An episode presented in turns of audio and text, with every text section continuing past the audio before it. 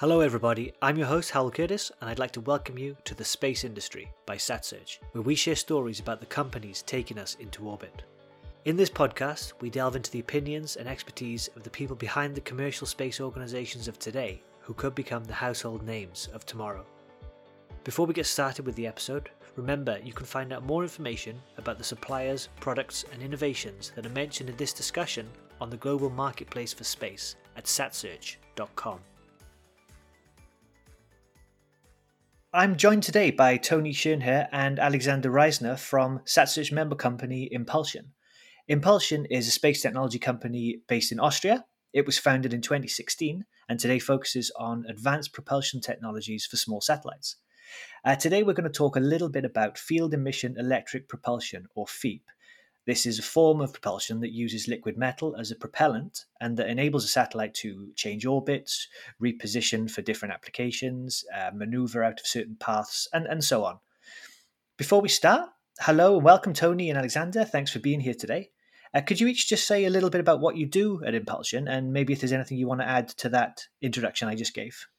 Yeah, happy to. Good morning. Thanks for having us. It's really great to be here on this podcast. My name is Alex. I founded the company Enpulsion five years ago. We just celebrated our fifth birthday, and uh, I did not imagine five years ago, you know, where we would be right now, supplying multiple constellations and customers all over the world with propulsion solutions. So I'm really happy to talk to you about uh, what's going on in the market right now. Excellent. Thank you. So, uh, hello from me. Uh, I'm Tony. I'm the product manager for the Nano family of our thrusters. That includes the heritage product of the Enpulsion Nano, which is now with more than 60 units in space, and as well as the new products that are coming soon to the market that include a product called the AR3, which will be suitable for thrust vectoring. And uh, I joined the company three years ago. Um, it's been a bumpy ride, but a good ride. And um, it's great to see that the technology is coming uh, alive as as we go along. Well, fantastic, guys! You know, congratulations on the progress and happy birthday to Enpulsion as well. Right, so let's get into the the technical details then of the uh, of class of technology that we're talking about today. So first up, I was wondering if you could please tell us a little bit about the history of FEEP technology, sort of touching on the maturity in different applications and how this has driven the development at, at Enpulsion? Yeah, I guess I'll take this one, having been uh, following this um, or part of this development for almost two decades. So when I joined this technology development program uh, in 2008, it was already an old technology in the sense that it was driven uh, by a technological pull from the European Space Agency right there we were uh, flying uh, liquid metal ion sources for huge um, scientific missions but never for commercial applications right? So i'm coming from this kind of academic background right developing the scientific instruments with liquid metal ion sources. And then over the uh, years we developed that into a uh, propulsion uh, technology used to really find precision scientific satellites uh, still together with the european space agency and then in uh, 2016, as you mentioned at the beginning, right, uh, we figured, you know, with all the constellations coming up, uh, there was a need to uh, position small satellites, and we had in the lab already a propulsion system that was meant to produce a precise small thrust, right, that was suitable for this application. And yeah, that's when I changed, uh, kind of switched gears from an academic career into uh, an entrepreneurial career and um, founded Enpulsion gathered a great team like Tony, you know, and uh, 45 other uh, great engineers, and um, kept on developing this into an industrial product, right? With the first uh, units um, coming directly out of uh, the ESA development uh, stage, and then you know further developments go, having more of an industrial approach, of course. Right, fantastic. How challenging did you did you find it to take the technology from you know the sort of ESA research area into into the industry? Well, I have to be honest with you. Um, I completely underestimated that in the beginning, right? I thought like, well, we have a working prototype, you know, why not just, you know, sell it, right? Uh, but that's not how it works, right? So the phase of an actual industrial product development and then the huge effort of industrializing something, right? So putting putting up the production. I mean, we spent millions and years coming up and setting up a production that is today ISO 9001 certified and audited by you know major space um, platform providers. But you know, setting that up spinning in automotive technologies, you know, in production, airplane, you know, production uh, measurements, and so on, into the space industry was really, as Tony mentioned, I mean, it was a bumpy ride, but it's super interesting, right? And uh, uh, it was not something I would have anticipated to be the major uh, kind of factor in the beginning when I founded the company. But uh, now that it's kind of done, you know, it's, uh, kind of logical, right? So, um, yeah. Oh, interesting. I think that's maybe a topic we could talk about another time with all those different aspects. So, to bring it back to the technology, the the you know, the FEEP thrusters, we're an important aspect of this technology, I know, is thrust vectoring. It's the ability to control the direction of thrust in different situations. It's one of the main requirements in attitude and orbit control systems in space missions. For that specific setting, are there any any advantages to using FEEP technology? Yes, so indeed, the, the thrust vectoring capability is something that we're now introducing uh, within our new product line, and it's been something that that has been around for as long as people are flying spacecraft with propulsion. Because essentially every propulsion system has an intrinsic offset of the thrust vector. So they, there are necessities to compensate for that. And there are different ways to, to do that. So if you if you're staying close to Earth, um, you can use the Earth's magnetic field in order to orient your spacecraft a little bit. If you go further away, you can use cold gas systems to to steer back to the to the thrust direction that you wanted to. Or if you're on a larger spacecraft, you can you can put the propulsion system on a gimbal mechanism um, in order to basically turn the entire thruster into the direction that you want to shoot at. But all of these solutions are heavy and cost intensive. And especially when it comes to, to mechanisms, um, I was always told by by uh, my former colleagues at ESA the best mechanism is not to use any mechanism at all because it's very prone to failures and there are a lot of difficulties in, in making it happening in a way that at some point the mechanism becomes more complex and more expensive than the actual propulsion system that you're trying to direct. So in FEEP, we have the advantage of being able to control the thrust vector uh, just by shaping the electric field that is used for the acceleration of the extracted ion beam, which means that if we if you just adjust the uh, the electric field by putting a different electric potential in the area where the extraction of the ions is happening, we can redirect the beam without the need for any mechanical parts, without the need for anything heavy or complex. It just adds a little bit of a complexity to, to the PPU in the high voltage setup of the thruster but you're basically able to add this thrust vectoring capability without adding a lot of system overhead onto your spacecraft. And the advantage here further is that you can put it on on the spacecraft without designing or redesigning the spacecraft in order to compensate for the propulsion system, which makes it also very easy on the integrator side than to say, okay, well, I, I put the the propulsion system there and you don't have to worry about it. It's rigidly there. And if the uh, um, performance of the, the thruster then uh, is suitable for the mission, it's uh, it's really nice for the, the satellite integrator then to say, okay, this this is it. This this is all I need to do. And of course, this is very interesting for the market and also for um, scientific missions um, especially ESA and, and all the other agencies, because it saves a lot of mass on, on small satellites, right? So if you don't have to have a cold gas system, if you don't have to have a, a gimbal, or at least not so much propellant for the cold gas system, then you can save mass, and that might even be enabling certain missions that were unthinkable prior to, to having that uh, capacity. So if you think about small satellites, especially CubeSats that don't really have a lot of mass, don't have a lot of volume, being able to redirect the, the thrust vector within certain performance limits is certainly a emission enabling technology. So that's that's really uh, what we're what we're striving for here. Also, if you save mass on the spacecraft, you can also use that for additional payloads. So even if your spacecraft is not changing in overall, but you have more base and mass for the things that you want to do with the spacecraft eventually.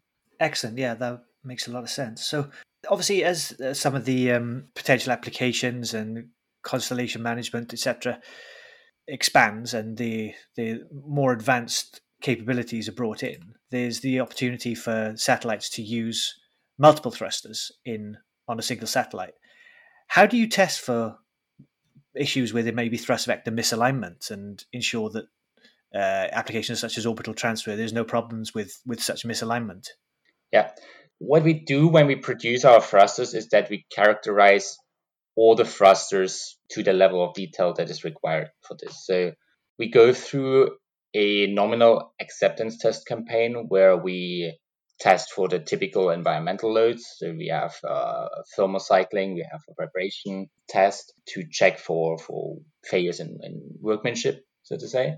But we also have a performance characterization right before we ship any thruster, where we also characterize the thrust vector offset to, to a point where we can communicate that to customers if there's any issue with that. So a customer knows exactly where the thrust vector would be after um, he receives the, the thrusters and then can plan accordingly in order to switch thrusters around or or even if they have several missions they can also switch thrusters between missions in order to to compensate for anything there of course we are trying to always keep the thrust vector offset as minimal as possible but reality sometimes tells us a different story there. And then if you have the capacity of being able to, to control the thrust vector, of course, then it gives even less worry for the for the integrator because then over life or the COG of the satellite changes, for example, they can they can readjust for their thrust vector there,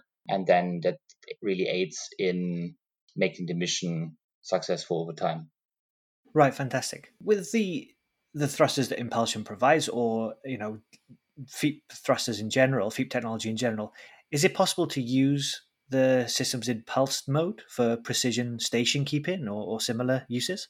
Yeah, so the advantage of FEEP technology is that the the the time that it takes in order to get to to a thrust is very very short, and it's also very stable. So it takes a few seconds if you command a thrust in order to get to the point where, it stays stably at that thrust level. And if you shut it off directly afterwards, it's no issue for, for the thruster. So if, if you only need a small thrust level for a few seconds, this is certainly something within the, the capacity of the FEEP technology.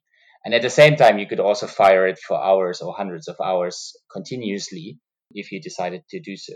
And that makes it very versatile in, in how you can operate it. It's not directly a pulse mode, so there's no pulse you can command, but you, you can switch it on and off in a very rapid manner in order to create very short or yeah short impulses that could be used for precision station keeping. And here we also have the advantage that we can really predict very well the thrust level with the electric parameters that that we can um, set. So of course, you can go to the full maximum thrust, but you can also go to a very low uh, thrust level, which would then enable this precision station keeping even further because you're reducing basically the level of push you give to the satellite in, in a certain direction. Okay, fantastic. So far, we've talked about you know various situations which are perhaps a bit closer to Earth and uh, in the different orbits with. Is there a potential to use FEEP capabilities for deep space missions? Yes, yeah, so a lot of customers obviously stay close to Earth because there's also where there's more market for for their businesses basically. So in Earth observation, communication, that's mostly happening around Earth, obviously.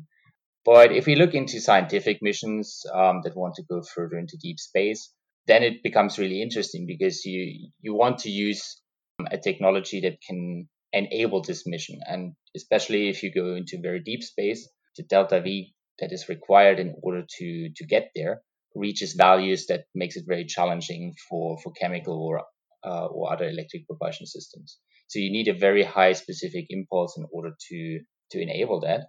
And also, as I said earlier, um, if if you leave the Earth's vicinity, you're losing the the capability to use the magnetic field in order to change your, your attitude of the set of, of the satellite of spacecraft. So you, you would have to go for heavy cold gas systems in order to redirect your your um, satellite into the right direction, which again is, is heavy. So if you're able to use a system that combines a high specific impulse with the additional capacity to redirect your thrust vector without the need of a, of a heavy mechanism or cold gas system, then you're really in a good shape on the overall um, system and you can potentially enable missions that were not thinkable before. Even if you if you go to to deep space as long as you are able to provide the the power. So that's that's the the downside maybe that comes with all electric propulsion at a, a point where you have to say okay the further you go away from the sun the less power you have available on your solar panels. But given that the our small technology thrusters start at very low power levels this is something that is even possible even if you go a bit further away from the sun interesting. It's good to have that you know flexibility as the as the industry progresses and as we see different missions at different scales or um, sort of the activities of the big agencies lead in potential downstream applications for for the smaller companies. So to bring it back to Enpulsion specifically, could you tell us a little bit more about your your Nano AR3 product? You know, how was how was the product conceived, and what what are the advantages or characteristics about it compared to other competing products in the industry? as Alex was mentioning earlier, the company was founded on having FEEP technology to a point developed where it was suitable to put into to a thruster and to a propulsion system that could fly. And the Heritage Nano, as it is called now, was a good way to integrate the technology to, to a product that can serve the market, that can serve the needs of, of our customers, but as it is with every customer, they always want more, right? So the, the, the, questions here and there, like, oh, could you also add that feature, or could would that be possible with the technology? And of course, you listen to your customers and also to feedback you get from from other players in the in the market and from the agencies. So we take these ideas and then we look at okay, what what is really what the market needs and wants, and we see whether it's feasible with with the technology we have available. So the idea of using FEEP for thrust vectoring has been around already for a couple of years in the company and in our research partner. And we've we've did a few studies just to see whether the feasibility is even there, like whether our idea of redirecting the beam is, is actually feasible. And we figured out yes it is. And we we took that idea and grew it into something more and more suitable for, for space application to a point where we developed the PPU further. We had to develop the, the, um, the software further in order to actually be able to control the thrust vector in a way. And then, of course, the, the thruster itself had to grow and evolve into something that can host this capability.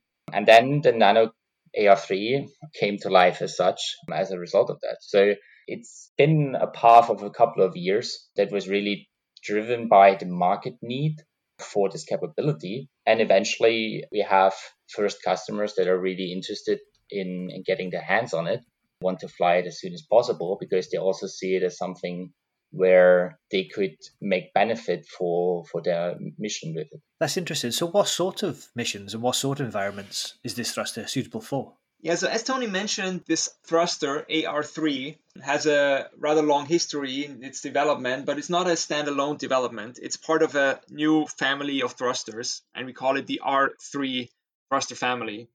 And um, the R in this acronym really stands for resilience and reliability. So what we did over the last years is kind of following up on the quality improvement in our manufacturing and all this setup of industrialization.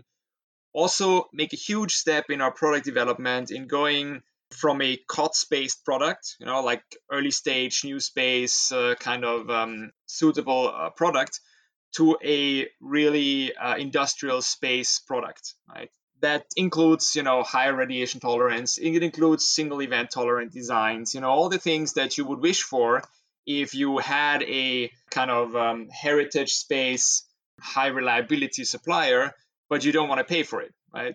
And uh, the reason why we were able to kind of introduce this um, new family of thrusters that is still a, a very reasonable prices is that we can build on volume actually right? So we have all those customers and all those cancellations that we supply uh, using the nano thruster, the classic nano thruster, waiting for an upgraded higher reliability product. So we we were had a reasonable certainty about uh, our market and how many products we can produce and we can sell. And as you mentioned before, the key really for combining high reliability with low prices is standardization, right? So having a standard product that is versatile, that can fit multiple needs, um, is the only way to to ever get there. Because there will never be a one size fits all solution for propulsion. Everyone has different propulsion needs. So this standardization, modularization is really the key. Coming back to the AR3 that we've been discussing before, it uses a lot of building blocks from the R3 thrusters and another one which is called IR3. So there's three thrusters, kind of share a lot of uh, common building blocks, share the same production line, product assurance, and so on. And in that sense, it is suitable for a very you know large envelope of environments. We have customers, as Tony discussed, using the AR3 in non-LEO missions, you know, going far away and actually using the vector to desaturate their reaction wheels, so to or reorient the spacecraft. Right? We have customers building agile, very agile platforms, right, in LEO to have a lot of uh, maneuvering capability there. So I I think the step uh, to go to a class of thruster, a new kind of uh, define a new standard for propulsion systems for small sets uh, with this R3 class is really uh, was the right approach to to to get this kind of flexibility into the market. Right, excellent. Now, you mentioned that you use lots of market insights and you know space agency feedback in the in the development of the Nano AR3, and also as you've just explained that this was something of an evolution in, in the product line. But how did you find? I guess a big question: How did you find the industry's initial reaction when you launched the product? Well, obviously, you know, we're kind of uh, biased here um, because we are selling the product. Uh, I have to be honest about that. But the reaction was really um, impressive, actually. I mean, people were. I had the impression that people were were like, "Wow, you know, this this is actually possible, right?" So the kind of astonishment of having because we, we told them, look, you know, it's the same thruster, right? So it's not even bigger, yeah, and it just can do that as well, right? So uh, if you compare the R3 and the AR3, and that was uh, really puzzling for for people. Obviously, it's still not for everyone, right? So there's a lot of applications that don't need that, and the majority of our customers, you know, will use the standard R3 thruster because you know that's uh, they, they have other systems, they have the magnetic field to rely on, they have to, you know, they, they have anyway ways to orient the spacecraft and desaturate their wheels. So it's it's again not a product for everyone, but the, the fact that it is, uh, and that's what I like so much about this specific product, the fact that it's uh, bringing an additional capability to the market is enabling new new business cases, but also new exploration opportunities, right? And that's so rewarding for us, right? To see that you know bringing this capability to the market then drives eventually innovation, you know, on platform level, on mission design level, and so on. So I don't expect everyone to use it, right? And that was certainly not uh, their reaction. But the cases where it is used are are the cases that really push, you know, boundaries of what's possible to do with small satellites that cannot have a mechanical gimbal and so on, and were limited by that before. Right, fantastic. Well, it's clear that um, the a, lot has been put into the development of the product, and um, for Enpulsion, this you know things have come a long way. So I guess just to finish up, you you mentioned there that the the product does, is enable new uh, exploration opportunities and new business cases. I wondered what you were most you know excited about, looking forward to in the future of thrust vectoring in propulsion. Yeah, I think mobility in space is in general something that is very you know, near and dear to my heart. I think it's a key a key topic that needs to be addressed in the proper way in order to avoid kind of environmental uh, catastrophe in space, right? So we have this gold rush uh, situation, and everyone wants to support that. And I'm, you know, I'm certainly happy, you know, about all the growth we see in the space industry, and I I really think that space as a as a resource uh, is, is extremely valuable for a lot of uh, people here down on Earth. But in order to use this resource in a sustainable way, the key is really to have uh, reliable and flexible mobility in space. Right? We need to be able to reposition assets in space. We need to be able to safely deorbit things. We need to be able to kind of clear up uh, space if we need to, and so on. And being at the forefront of providing this mobility, you know, is really, I think, uh, a huge driver for the whole team over here. And in that sense, I think features like thrust vectoring, you know, um, higher thrust capabilities, you know, higher reliabilities for specific missions, and so on. Those are then the results of a, um, a very intense dialogue with the industry, understanding where they want to put their assets, how they want to move their uh, satellites around, uh, what are the pain points, you know, and what is the kind of mobility needs and mobility solutions that are necessary in order to to make it easy and cheap honestly, for everyone to be responsible, right, in terms of uh, their own uh, infrastructure in space. We don't have the regulations yet to be really, you know, very thorough with uh, with a lot of things. That's why I'm comparing it to this kind of gold rush, you know, wild west uh, situation. But then people are mindful and if it's easy enough you know to be responsible you know then i think you know um, that is a, a, big push into um, leaving a sustainable situation for, for further generations. Well fantastic. I think that's a that's a wonderful vision and i love that idea. Make it easy for everyone to be responsible. I think that's a great way of looking at it thank you very much to to both you guys tony and alex it's really interested to hear about the history and the future plans of um, Enpulsion in this area. For everybody listening, if you want to find out more about the business, enpulsion.com is the place to go. You can also find information on the products and services on, on the SatSearch platform. So, yeah, I just wanted to say thank you guys and um, I hope you have a great week. Thanks so much for having us. Thank you for listening to this episode of The Space Industry by SatSearch. I hope you enjoyed today's story about one of the companies taking us into orbit. We'll be back soon with more in depth, behind the scenes insights from private space businesses. In the meantime, you can go to satsearch.com for more information on the space industry today, or find us on social media if you have any questions or comments. To stay up to date, please subscribe to our weekly newsletter, and you can also get each podcast on demand on iTunes, Spotify, the Google Play Store, or whichever podcast service you typically use.